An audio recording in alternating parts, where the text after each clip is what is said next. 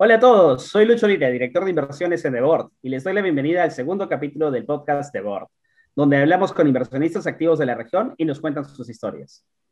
En Latinoamérica, a pesar de la coyuntura que han sufrido muchos países de la región, compañías de tecnología han sabido avanzar y generar enormes oportunidades de inversión por su impacto. Y, además, líderes corporativos e inversionistas han visto una oportunidad en apostar por estas compañías dándoles mayor valor en su crecimiento en estos momentos de crisis.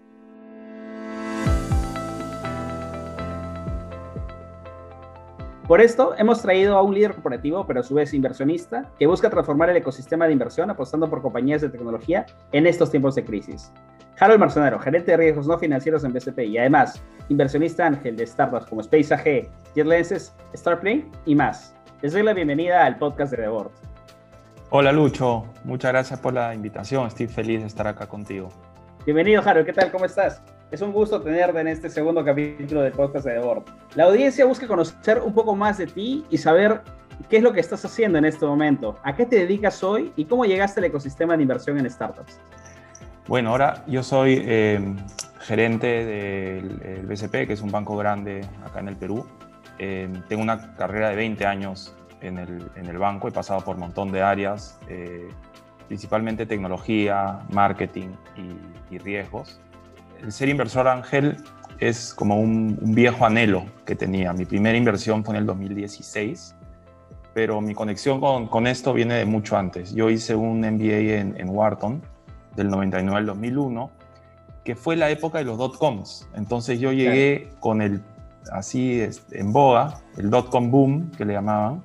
Sí. Hice mi internship en un dot-com que se llamaba fiera punto com, que ya fue. Este, y en el segundo año vino el bust. Todo quebró, todo, todo se desinfló. ¿Todavía estabas trabajando en Fiera? Yo, yo estaba ahí, claro, yo estuve en el verano, entonces el bust ya no lo viví, pero... Sí, lo, lo seguí de cerca. Una opción era regresar. Y entonces mi, mi, mi pensamiento en ese entonces fue, quiero, quiero, quiero hacer, mi, hacer esto, no me gusta, pero este, la, eh, me, me gustaría aprender de tecnología como en serio, con, con, con la, las personas que sí lo saben primero.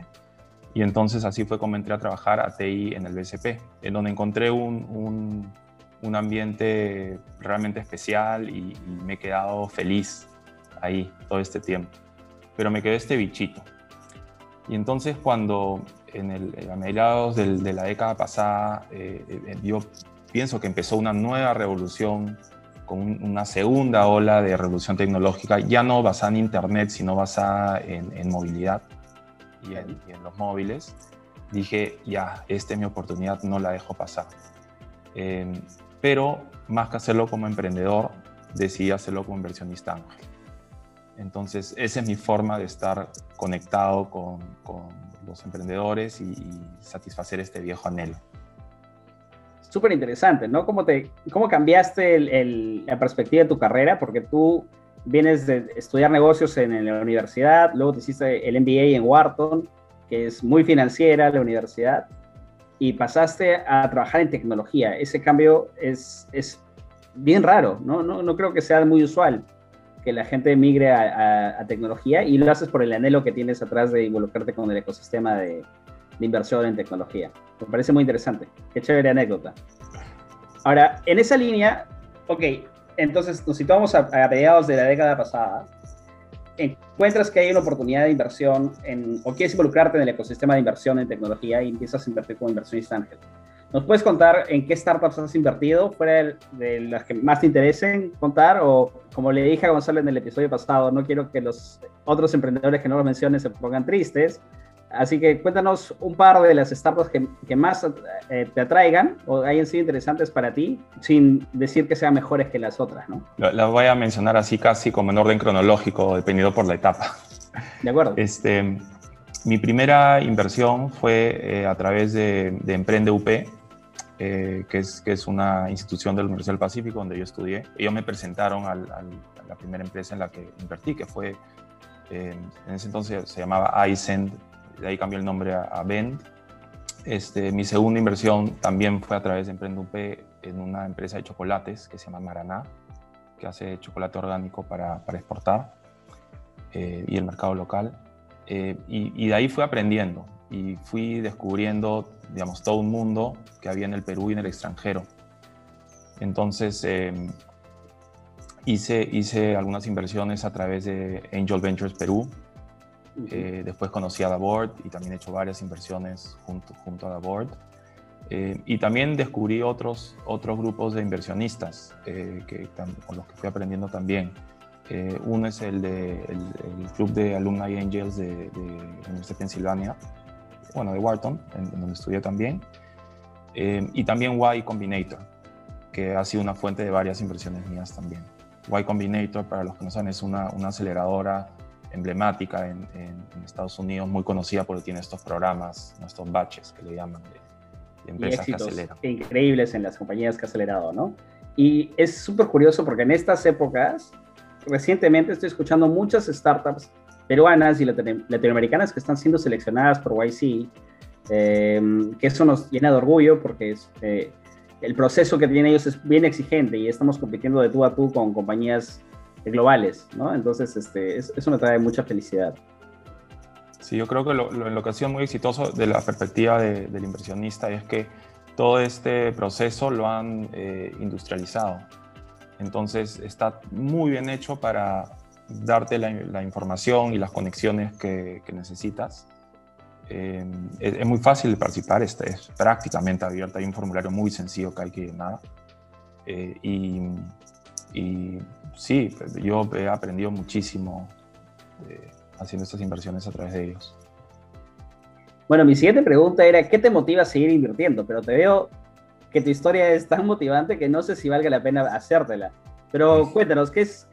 Cuando tú te levantas un día y, y, y estás evaluando startups, ¿qué es lo que te motiva a, a seguir haciéndolo a pesar de que ya tienes una cartera tan extensa como la tuya?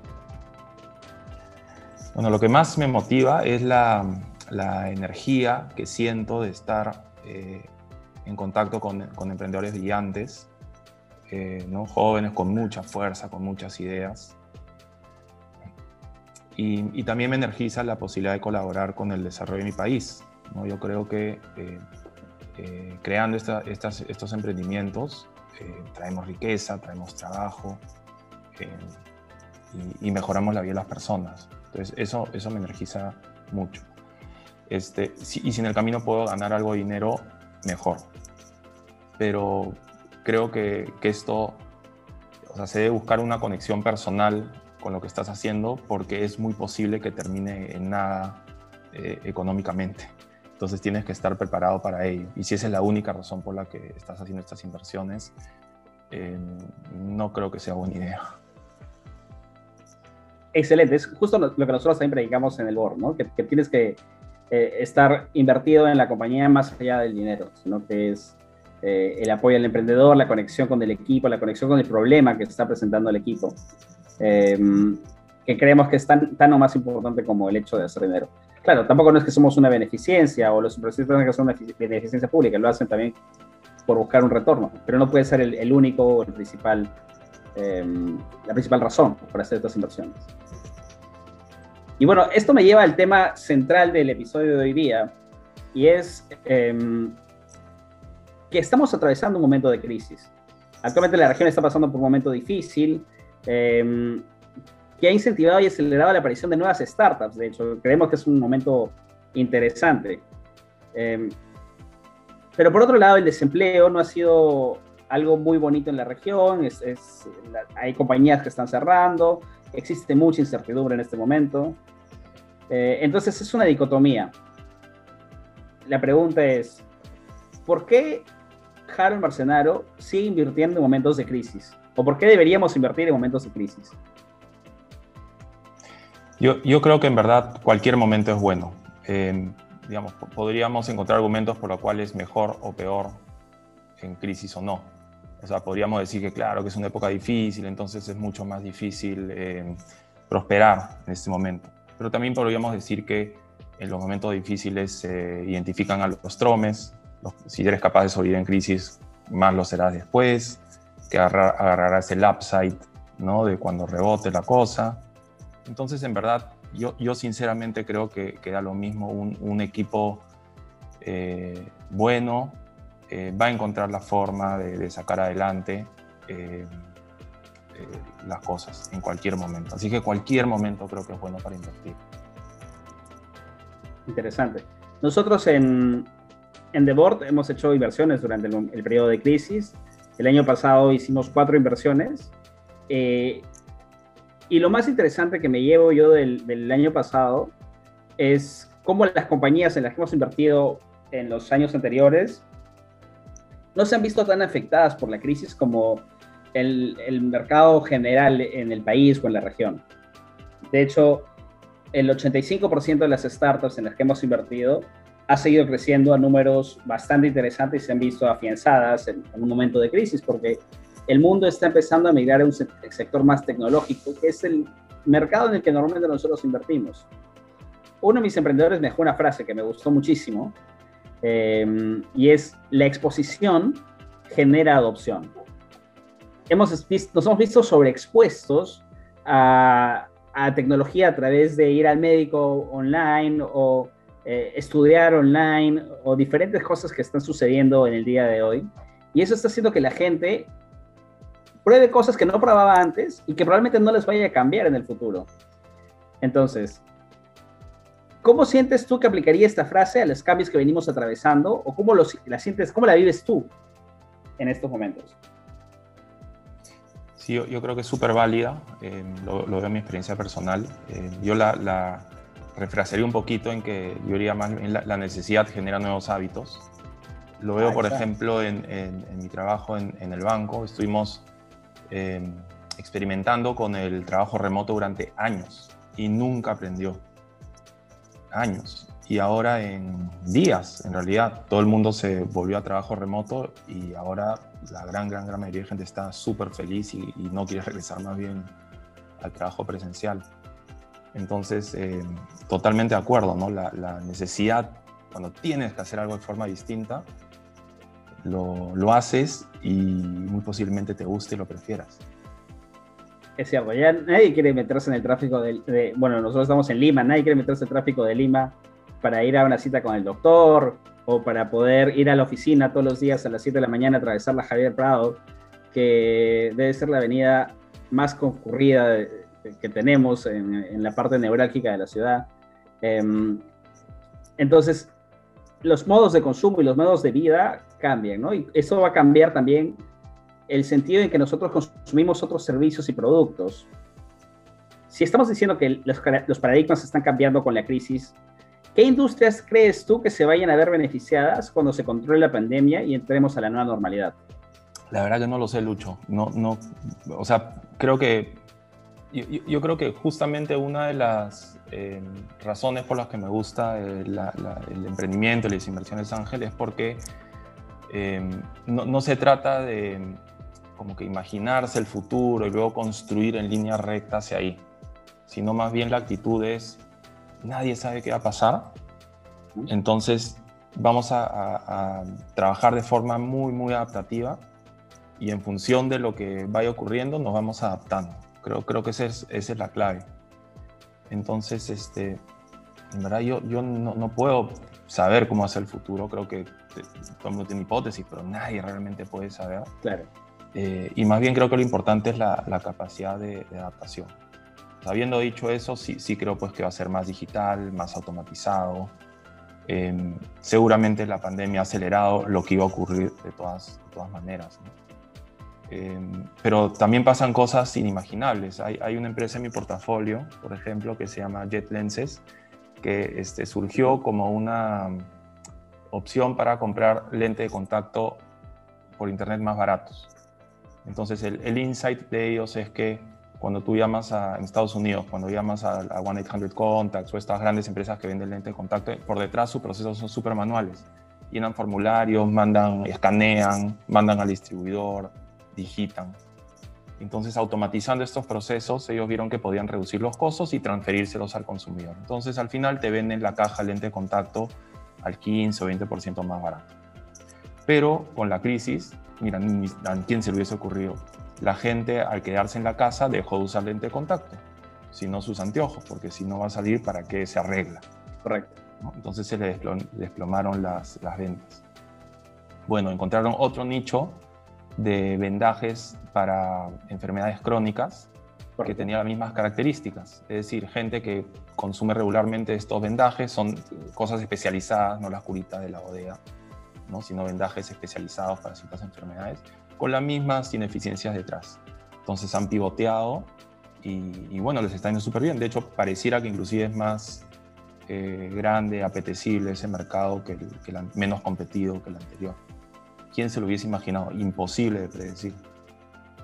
Pero entonces eso nos deja una enseñanza, ¿no? Creo que es eh, el equipo emprendedor que está detrás y su forma de adaptarse a estos cambios y saber reconocer el momento en el que su negocio no va más y tiene que buscar una forma de cambiarlo para que pueda seguir creciendo eh, el proyecto que tiene. Entonces, ahí lo auno con mi siguiente pregunta, es pensando en el equipo emprendedor, ¿qué características ¿Qué características crees tú que tiene que tener un emprendedor hoy para enfrentar la crisis que estamos atravesando?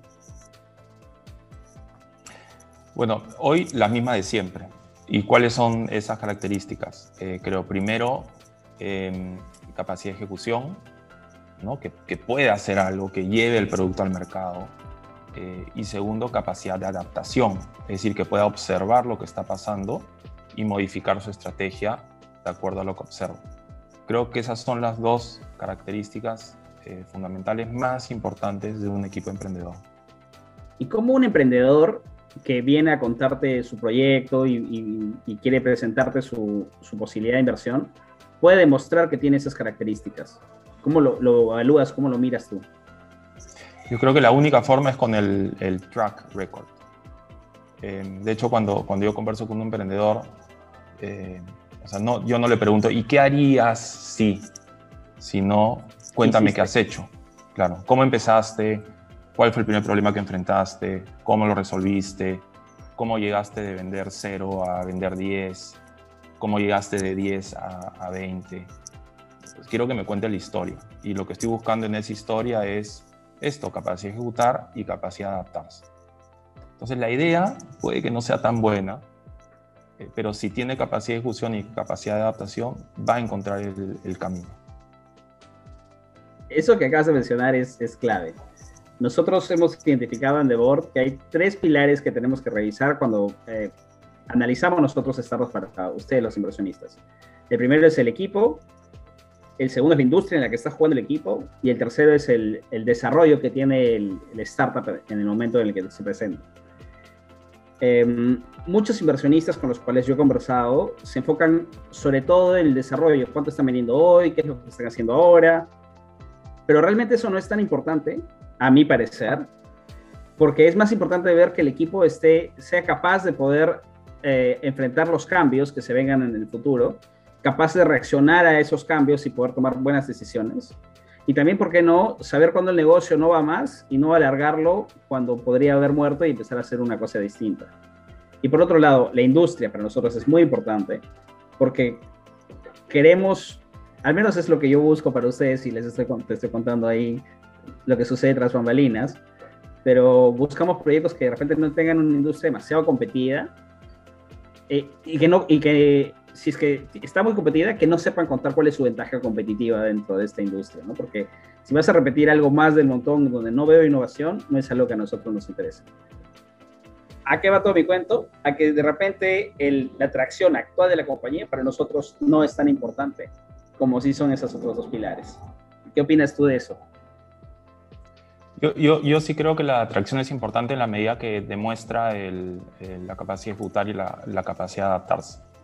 Entonces, eh, eh, a, a mí sí, sí es algo que me, que me importa, el, el dónde están ahora y cómo han llegado ahí, porque, bueno, me, me, me es evidencia, ¿no? Y puedo Rápido. tangibilizarlo en lugar de hablar con, en algo teórico. Entonces, Válido. Es, sí. Válido. Ok. Eso nos lleva a, a la última pregunta del, del, del podcast. Y es que quiero preguntarte... Esta diferencia en las opiniones que tengo yo con la dirección del, del, del board, eh, y bueno, la tienes tú, y hay veinticinco otros, otros inversionistas ángeles que están en el directorio junto contigo. Cada uno tiene opiniones, busca cosas distintas, lo que hace que las discusiones sean súper ricas dentro del board. Eh, entonces, ¿Qué beneficios encuentras tú de invertir solo versus invertir en un grupo como el que tenemos nosotros en, en The Board? Que has mencionado a Angel Ventures, has mencionado a Y C, has mencionado a Emprende U P e incluso al que tenías en Wharton, ¿no? ¿Dónde encuentras tú los beneficios de invertir en grupo? Yo, yo he ido aprendiendo con esto también. Eh, las primeras inversiones, si bien me, la, las contacté a través de un grupo, las hice individualmente. Y en el tiempo he ido más bien pivoteando, yo también me he adaptado a, a hacer más in- inversiones eh, en grupo, con algún club de ángeles o, o algo así.